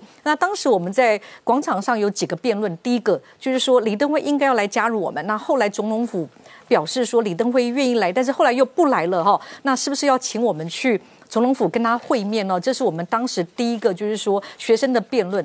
那第二个就是说，我们见了李登辉之后，他其实呃，就是说就承诺了，就是说要民主改革。我们有四大诉求：解散国民大会、废除临时条款、召开国事会议跟提出政经改革时间表哦。那承诺了我们的诉求之后，我们回到广场，因为当时学生是蛮民主讨论的，一个学校一张票哦。那是不是要？接受他的承诺，因为如果接受他的承诺，我们就撤退嘛。那如果不接受他的承诺，就是要继续静坐。哦，那当时学生的意见是很接近，非常多人觉得不能相信李登辉。嗯。可是最后选择应该给他一个机会，他既然承诺了，嗯，那我们再做下去会失去民呃民意的正当性，是决定给他个机会。可是回来讲当时的感受，我们在总统府的时候，我当时做一个运动的组织者，非常的担心李登辉进来是不是摸摸头，然后没有承诺任何的东西，那回去怎么办哦？那那其实还蛮惊讶，就是说他表现的对我们学生非常的亲切，跟当时的李元簇的副总统不断的教训我们说我们四大诉求有问题，不懂宪政法律比起来的话，李登辉是很急切的想要说服我们，他的心也是要改革的。嗯，那甚至提出说他年轻的时候跟我们一样哦，是追求理想的。那那就在他的承诺之后，那后来我们学生决定给他个机会的时候，其实我们作为运动的组织者也非常的担心，李登辉如果跳票了。那我们学生如果没办法再聚集起来抗争的话，是不是对不起当时的所有支持我们的民众？因为那个晚上，当李登辉承诺我们之后，我们的各校的民主讨论讨论了非常多小时，从晚上到第二天的凌晨。那旁边的民众是不断的鼓掌说“哈辛加油，哈辛加油”，他们不希望我们撤退。那你们当时在集结的时候，担不担心类似发生 一九八九年的这个哦天安门事件，最终坦克开进来，然后？有了流血跟死伤，呃，其实一开始聚集的时候跟诉求的时候，并没有担心啦，因为我们做社会运动，包含校园民主运动，就是不断的去诉求，而且我们很确定我们自己是和平民主的哈，所以我们当时也是一个非武力抗争的方式。那中间其实军警是一度想要驱散我们，但是后来他们就放弃了。那可是当我们到六千多个学生那个僵局形成的时候，其实是真的很担心，好，因为当时有非常多的谣言从各种管道，包含着国民党的一些教授。都跑来要给我们讯息说，呃，反正有很多传闻说说什么李登辉被军方的头头，当时就是暗指郝柏村哦要挟，然后还传说说总统府跟中文建行中间有个地下通道哈，就是说军人可能正在集结哦，要要挟，就是我们那个拉丁美洲的政权的那些东西，就是说学生如果再更激进的话，军方要军方就要以镇压为主，然后要夺权了哈。所以当时我们作为领导者，我们非常的担心，说我们一定要和平静坐。因为当时有一股学生里面也会有鹰派的力量，说你看李登辉都不理我们，他一定不会理我们的。你叫他来都不来，所以我们不能继续坐在这，我们应该要出去游行，往总统府移动。哦，因为那是更进逼的力量嘛。因为中文建堂至少你是。好像被关在里面和平的静坐。那我们当时这些学生运动的组织者觉得绝对不能走出去，因为走出去之后，我们担心也会失序哦。因为住，因为我们当时是没有街头运动经验的，就只有少数人有，很多学生第一次参加静坐，所以我们一定要维持一个我们可以掌控的形式。至少我们各校都有运动干部，所以不能走出去。然后那时候也非常的担心，就是说会不会这个传闻是真的，李登辉真的被绑架了哈？所以就是说在这各种情况下，我想就是说还好李登辉那边跟我们之间的当时是透过屈海元教授，因为他因为处理那个宗教的议题跟总统府之间，就是说有一些信任，所以他在中间串。对，因为中间如果没有信任的话，也容易出问题。就是说我们不相信李登辉不愿意进总统府，你就连一个沟通管道都没有了。那当时我们就是还好也有这个管道，所以后来学生投票之后也决定李登辉不能来，因为国家安全问题，我们就进去了。那也很幸运的，李登辉当时当场是给了承诺，因为我记得我当时做一个运动的。组织者知道我回去之后跟同学报告，万一他讲了一堆空话，我怎么办？哦，因为这个一切就是说，当时有只有一家媒体采访，就是我们呃，他们只允许好像是台视哦，就是说那个全程录影。因为当时没有直播，我们学生也担心说被当场的群众说我们是不是背叛他们了，回来传递不是真的讯息，所以有非常多的信任的问题哦。那就是说，呃，还好，就是说，第一个李登辉当场都承诺了；第二个，学生决定撤撤退之后，我们成立一个全国学生运动联盟。那李登辉当年，我们当初有个国国国事会议嘛，你要透过国事会议，因为这个是一个无解的宪政问题，给一个跨党派的正当性。他们后来透过。视线就大法官视线跟那个呃国代修，就是说修宪的方式，给一个国会全面改选的正当性。因为当年的万年国大一九四七年他们在中国大陆选出来的时候任期是六年，后来就因为战败到台湾来就没有改选了。然后理论上就是说要统一的那一天才会改选哦。那所以我觉得李登辉其实就是拆解了第一个东西，就是说这个统一的这个魔咒是绑住台湾不能国会全面改选的。所以他第一个拆解了这个统一的国咒。虽然他还是改保 改搞一个国统会在那边，第二个就是他决定要总统直选，因为当时民进党的诉求就是说，也好几次街头抗议，在那个台北车站前，我们都被水冲过哈，就是说当时也没有想到李登辉真的会接这个球，所以他建立史力、建事史事，也是一个非常善于谋略的战略家。但但是有趣的是，他那个方向的确就是确立台湾的主体性了，因为你看到就是说，他后来两千年陈水扁选上。之后，他被国民党，大家都记得马英九带着人去哦，他被国民党踢出去了哦，自己成立了一个台联，就更坚定的支持台湾独立了嘛。所以，我们看到台湾有几个他的贡献，说可能国民党不觉得是贡献，是叛党哦，他让国民党分裂了。其实，呃，新党跟亲民党都是因为他哦，一个是先是赵少康他们这一群，就是说年轻的这一群，就是说呃外省第二代的精英哦。那第二个就是因为你的位置结结合的国民党内部的，就是所谓的本土。派的精英就是说夺权，唯一的一个外省是是那个宋楚瑜嘛。在后来第二次当他辅佐连战的时候，是宋楚瑜跟他之间的恩怨情仇，成立了亲民党。就李登辉后来因为。这个那亲民党跟国民党分裂了，所以陈水扁有机会少数选得总统，却没有立法院的多数的时候，那李登辉被认为是叛党，所以李登辉被踢出去了。他组了一个台联哦，所以你看这个，我是觉得这是历史上很少有的戏剧性的人物了。哦，就是说，那你回来看他的不同的时期，对，然后面对的是不同的处境，那每一个处境的艰难过程当中都生存下来。那我觉得他有他的谋略。那比较有趣的是，我会看他。理念这个部分，至少从他非常多的说话的时候，你会知道他就是认同他是个台湾人，而且很清楚的透过他的政治权利表达出来。从就是说，他说身为台湾人的悲哀，当时也引起国民党内部很多的争议哦。就到有人说他是日本人啊，什么等等哦。到后来就他有好几句名言我都记得。当时我在美国念书，他要选总统前哦，只选总统前，那时候非但试射嘛，李登辉还讲了一句话，也是很多人在骂他，就是说中共再大没有我的老子大。哈没有我爸爸大。哦，那这个部分是代表了我们刚讲确立台湾主体了哦，跟中国的关系。选举的时候也拿来 copy 啊，但是时代不一样了，不是高雄的爸爸。对，但是当时的时代这句话是很有一个，就是说冲撞，对他等于是比当时的民进党他更掌握了那个台湾的本土化的趋势哦，而且总统直选是他确立的哈，他就这个东西就没有回头路了，台湾就越来越像是一个主权独立的国家了。好我们稍后回来。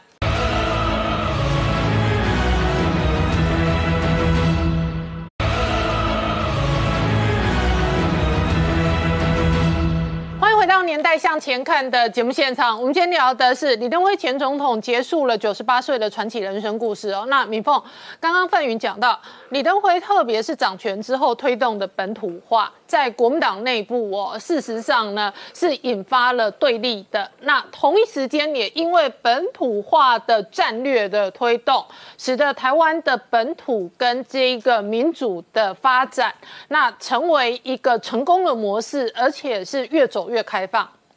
对啊，我觉得李登辉当然是，就说你也许说啊，这个最开始的人是蒋经国，但是你过程中处理那些资深国代的退场，那个都是，那都比蒋经国一句话要困难非常非常的多啦。那后来他真的是因为这样子导致了所谓呃国民党的这个分裂，那就刚才就是说有讲到这个分成了新党跟亲民党，那甚至两千年的时候，这个整个国民党大选失败。国民党也把这个责任通通推给了李登辉，那认为李登辉是在暗助陈水扁。嗯，那事实上。这个综艺就是变成一个历史的悬案，所有当时跑李登辉的人就会觉得说，国民党就会就就会倾向国民党的说法，就是认为李登辉是在帮陈水扁。可是那时候跑陈水扁都觉得李登辉哪有帮我们呢？对不对？因为如果他要帮我们，他干嘛还帮连战做假民调？他也叫马英九出来帮连战做一个假民调，然后让民连战的民调看起来不是倒数，不是第三名，然后可以把票拉回来，拉到胜利。所以。所以当时这个案子大家就觉得很悬疑。那所以，但是的确啦，就说被整个两千年政政权被搞走之后，这个国民党是没有办法原谅李登辉的。可是我常常在讲啊，如果国民党你好好检讨那场选战，把李登辉留在国民党。那这个时候的本土化跟民主化都是你国民党的功劳之一，哎，那你和你的你现在的党运会落到这种地步吗？落到跟台湾社会完全脱节的地步？那可是因为李登辉整个卸在这个继续呃当总统，在两千年政党轮替之后呢，他卸任了，但是他跟。陈水扁还有民进党在初期，因为本土化理念是非常好的，那陈陈水扁也照顾了非常多李登辉的人嘛。那因为陈水扁这民进党上是一个，就是突然那年那年选举也没有说会赢，然后就突然赢了，所以他的人才也来不及准备，所以呢就借重了非常多呃李登辉时候带的国安，尤其是国安系统人马非常多，嗯包括就是刚才提到的张荣峰啊、赖信元，这些都是李系的人马。那但是。是呢，双方的相处就会就慢慢的有一种哦矛盾啊，这个就是前后任的矛盾嘛。在这个呃，昨天我看到一个影带，就是李登辉在二零一三年受访的时候，谈到当年他跟郝柏村这个斗争的时候，他说他要郝柏村下台，他问郝柏村不愿意，然后李登辉很大声的吼郝柏村，总统是你还是我在做？嗯，然后所以所以他在跟陈水扁关系到最后也是变成这种问题啊。他成立觉得总统是我还是你？对，因为他他就是成立一个台联，然后那个主张都比民进党还要。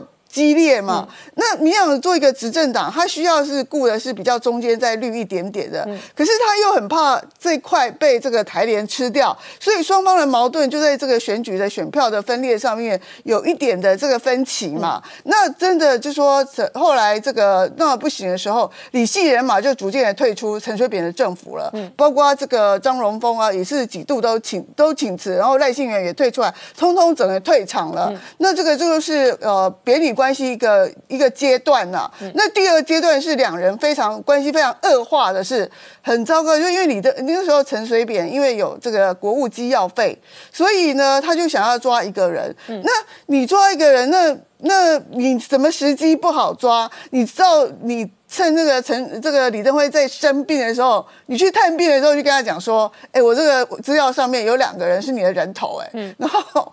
李登辉当时正在生病，然后他就想要你，你干嘛扯到我？然后他就叫王彦军他们去查，因为后来王彦军也跟我讲这一段，他说他们去查半天之后，根本不是他们的人，就或者或者就是非常非常间接的人。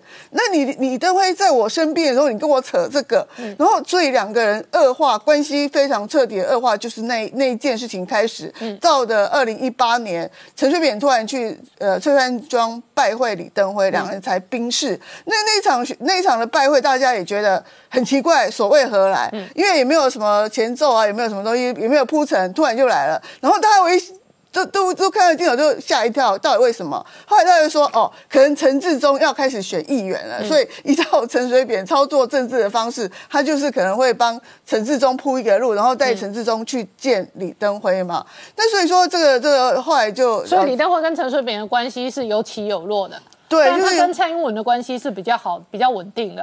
蔡英他蔡跟他跟蔡英文关系一直都是淡淡的啦。虽然就说蔡英文是他这个整个所谓两国论的研究者，那但是问题是他呃，就说蔡英文个性本来就不像李登辉，不不像陈辉元那么会操作政治啊，哈，然后。但是李蔡蔡英文刚上来的时候，也因为这个两国论的东西被中共盯上了。那大家，大家很多人在两岸当时在两岸解释帮蔡英文讲话的时候，是说他是李登辉的这个幕僚，李登辉要他写什么，他只好写什么，并不是他的主张。何况习近平在福建省省长的时候跟。跟当时的陆委会蔡英文也就小三通小三通打过交道嘛？真的哦。对啊，习近平在福建的时候，当时蔡英文是陆委会主委，对，他们两个交手过。对，然后那个蔡英文是答应小三通了，是习近平把他挡起来的。哇，他们两个真是生命的冤家。对啊，所以说二零一九也是要交手，二零二零错，就是永永远就是这样，有时候命运就是这样子嘛。所以说，然后大家都讲帮蔡英文解释说他不是那种照进的人，可是他们就死咬说他两国论是他写的。可是后来你发现这两次的这个就职演说，并没有什么太挑衅的东西嘛？那呃，陈陈水呃蔡蔡英文跟陈跟李登辉关系最好是二零一六年的选举啊。哦，OK，就说他因为其实李登辉在后来就是成立台联，还有包括一些就用现任总统去干政的问题，其实台湾的民间不太能够接受。那在台北市的部分，好像是票房毒药的感觉。可是二零一六年那一场选举，蔡英文最后还是请李登辉上场，而且双方是拥抱。了，就说最后还是请李登辉站台，但是后来二零一八年蔡英文就改变了，因为那个评价上面就两极，就说蔡李登辉那时候到底对蔡英文是好的还是坏的，这样子有一点东西，所以后来大家就是比较没有。表面上的交往，但私底下我觉得还是维持非常良好的关系。好，那我请教一下李批哦，这一次李登辉的医疗小组是在北龙嘛？医疗小组的说法是说，他今年二月份的时候喝牛奶呛到，然后就引起肺炎。那今年其实因为新冠病毒引起的肺炎，也引发观众朋友对于肺炎的认识跟恐惧。所以肺炎对于中老年人来讲，是不是一个不小心就很容易引发呢？对，肺炎应该算是老人家那个感染病的第一名，还是死亡前前几号杀手啦？就是有的时候是心血管疾病啊，中风这个当然也很重要。嗯，但是我们知道说有很多老人家，他如果是失智，嗯，他如果是行动不便，比如说他跌倒，跌倒以后就变成要坐坐轮椅啊，要一直卧床休息，像那种情形呢，很容易就肺炎。为什么？因为我们的我们的那个空气并不是无菌的，我们的空气里面到处都是细菌。我们的嘴巴里面，你去随便去培养一大堆细菌。哦，那些细菌虽然大部分是跟你相安无事，但是有一个风吹草动的话，它就可以趁机趁机作怪。很明显的例子就是流感嘛。嗯，好，流感病毒本身对我们人体的侵害呢，没有那么大，它就是让你那个呼吸道发炎怎怎么样？但是问题是它改变了你的免疫系统。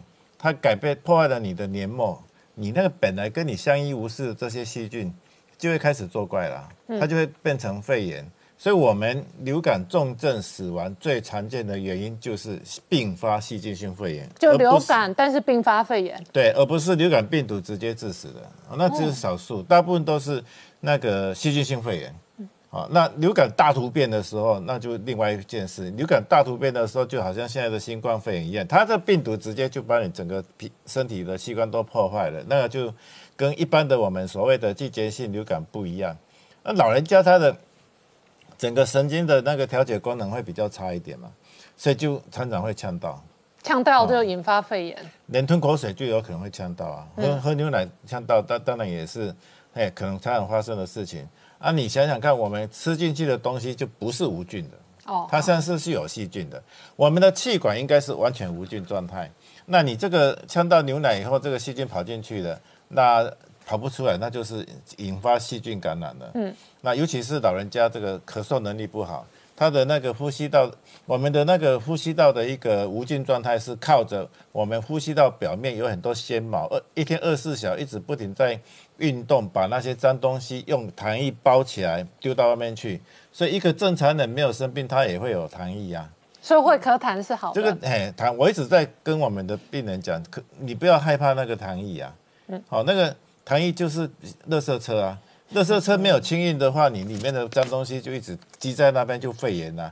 有痰液是好的事情，尤其是在我们如果肺炎要恢复的时候，痰液会变多，会变浓，那表示说你的热车已经清出来了哦，你不必去怕说我的病情恶化。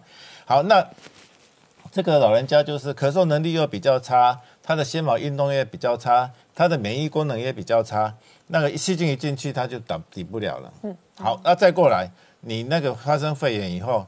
你就是一天到晚躺在那边，好，然后很严重的时候需要插管，插管又开始又是另外一件非常恐怖的事情了，因为插了管子以后，你那个痰液清除的一个的效率就会变差，就变成你外面的那个空气里面的细菌跟你的气管直接连接的，它没有一个 buffer 哈，没有一个缓冲的一个什么声带呀这些有点保护的一个地方，它变成一个很刚硬的一个。管道啊，上面没有纤毛，所以呢，插了管子以后，这个肺炎呢更可就是会插管本身就会并发肺炎。啊啊，真的哦，对啊对啊对啊，这么严重？你插了管子以后，它的那个糖细菌的排出就会受到影响。那所以插管那个一开始说二月的时候发生吸入性肺炎，嗯，那那个肺炎一定老早一定是治好的。啊，用抗生素治疗它一定会好。可问题是说，你这个再过来后续的情形，你用呼吸治治疗，你用什么治疗？那它就是会反复发生很多不同细菌的肺炎，这个是非常难以去对付的东西，就变成反复的恶化这样子。好好坏坏，你一直住在那个加护病房里面，你常常用呼吸器的话，你一定发生不很多次的肺炎，然后必须使用抗生素去治疗每一次的肺炎。那抗生素使用多了以后，就开始有一些少见的抗药性的细菌或霉菌开始作怪，嗯，到最后终究是没有办法挽回的地步，嗯，啊，所以就是老人家肺炎是一个蛮重要的杀手，所以我们再次呼吁大家，老人家一定要打流感疫苗，嗯，也要打肺内球菌疫苗，这两个疫苗现在在我们政府都是公费给老人家可以免费使用。好，我们稍后回来。Hello，我是陈林官，拜托大家支持唯一官方频道《年代向前看》，赶快按订阅。